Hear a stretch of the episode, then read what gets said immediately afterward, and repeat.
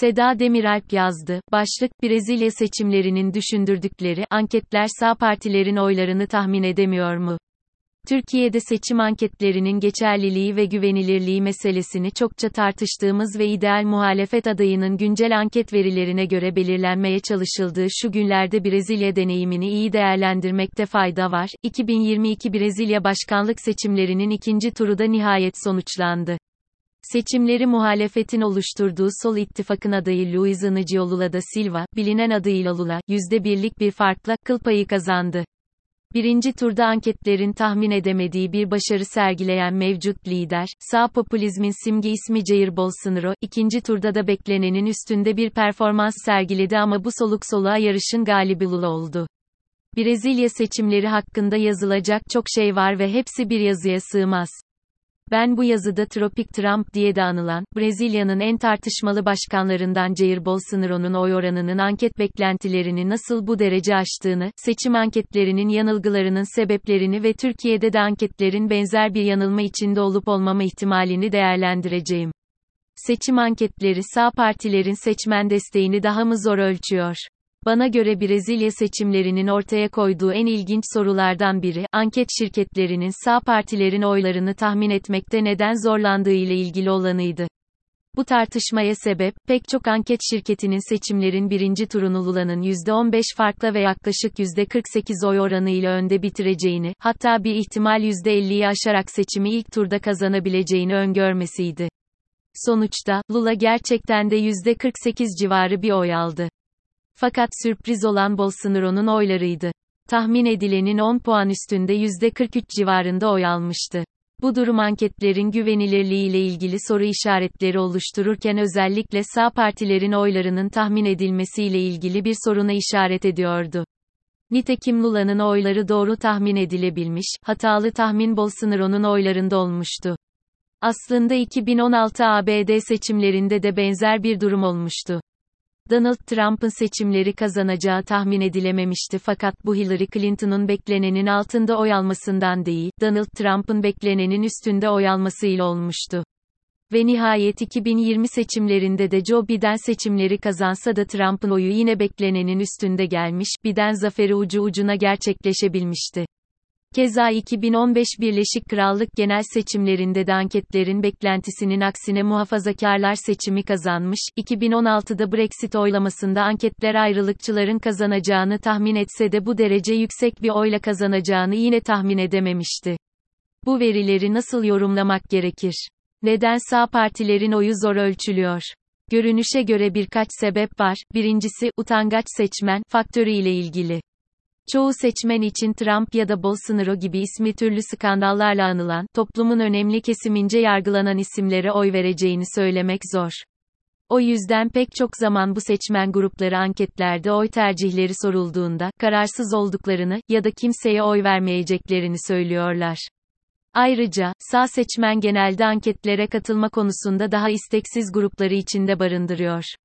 Örneğin hem Trump hem Bolsonaro, anketlerin yalan söylediği, manipülasyon yaptığı ile ilgili iddialarda bulunmuştu. Bu iddiaların bu liderlerin seçmenlerini de etkilediğini düşünebiliriz. Bu durumda kendi kendini gerçekleştiren bir kehanet gibi, sağ seçmen anketlere şüpheli yaklaşıp anket yapmayı reddettikçe anket sonuçları gerçekten de onların aleyhine yanlı çıkar oluyor diyebiliriz. Özellikle telefon anketlerinde bu sorunları daha da çok gözlemlemek mümkün. Çalışmalar gösteriyor ki, telefon anketlerine olumlu karşılık verip anket yapmayı kabul eden bireyler genellikle daha demokratik ve genelde komplo teorilerine daha uzak, toplumsal güven skorları daha yüksek bireyler. Bu durumda sağ seçmenin anketlerin dışında kalması ihtimalini artırıyor. Nihayet, kimi ülkelerde bazı etnik gruplarında telefonla ulaşılmasının daha zor olduğunu biliyoruz. Örneğin ABD'de Hispanik seçmene telefonla ulaşmanın zorluğunun, ağırlıklı olarak Trump'a destek veren bu grubun seçimlere etkisinin ölçülemediği 2016 ve 2018 seçim anketlerindeki hataları anlamak adına dile getirilen bir durumdu. Nokta. Türkiye'de de seçim anketlerinin benzer sınırlılıkları var mı? Peki, Brezilya seçimlerinde çokça tartışılan bu ölçüm sorunu başka ülkelere, örneğin Türkiye'ye genellenebilir mi? Türkiye'deki utangaç seçmen kim? 2023 seçimlerine giderken her ay yayınlanan güncel anketlerde ölçülemeyen yahut kararsız ya da protesto oyu kullanacağını belirten grupların seçim günü belli bir partiye oy verme ihtimalinin diğerlerinden daha yüksek olduğunu söyleyebilir miyiz?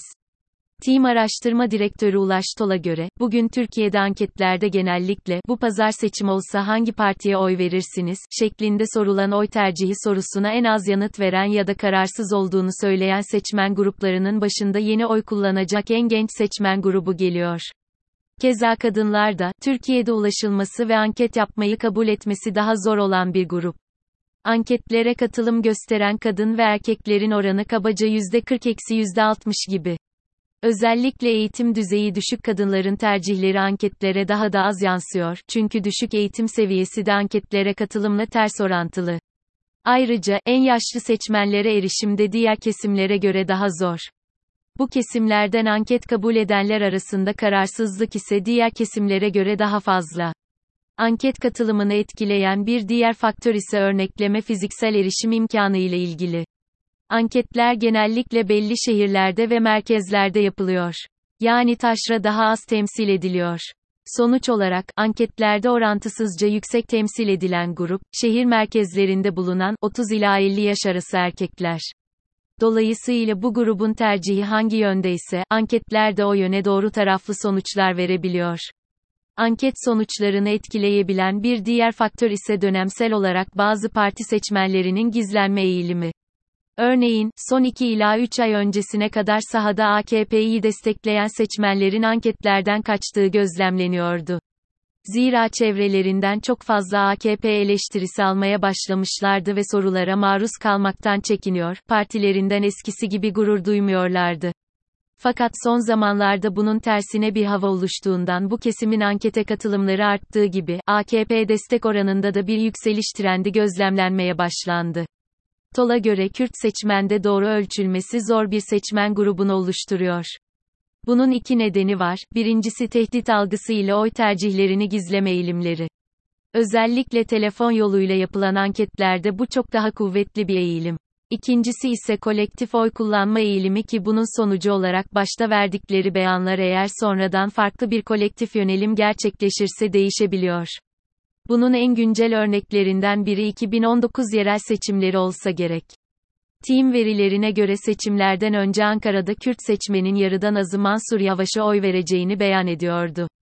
Oysa, seçim sonrası sahalarda %90'ının Yavaş'a oy verdiği araştırmalara yansımıştı.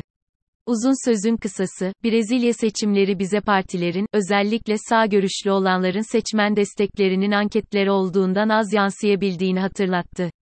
Özellikle bu sağ partiler iktidarda bulunuyorlarsa, devletin maddi manevi propaganda kaynaklarını kullanarak seçimleri az zaman kala gaza basarak kararsız seçmeni etkileme ihtimalleri muhalefet partilerininkinden fazla. Bu sebeple, seçim öncesi sağ iktidarlarla başa baş veya onların az farklı önünde görünen parti ve liderlerinin seçim günü yarışı çok geride tamamlama ihtimalleri yüksek. Bir başka deyişle, bu şartlar altında bir muhalefet adayının seçimi kazanabileceğini öngörmek için seçim öncesinde iktidar adayından açık ara önde olmaları gerekli gibi görünüyor. Türkiye'de seçim anketlerinin geçerliliği ve güvenilirliği meselesini çokça tartıştığımız ve ideal muhalefet adayının güncel anket verilerine göre belirlenmeye çalışıldığı şu günlerde Brezilya deneyimini iyi değerlendirmekte fayda var.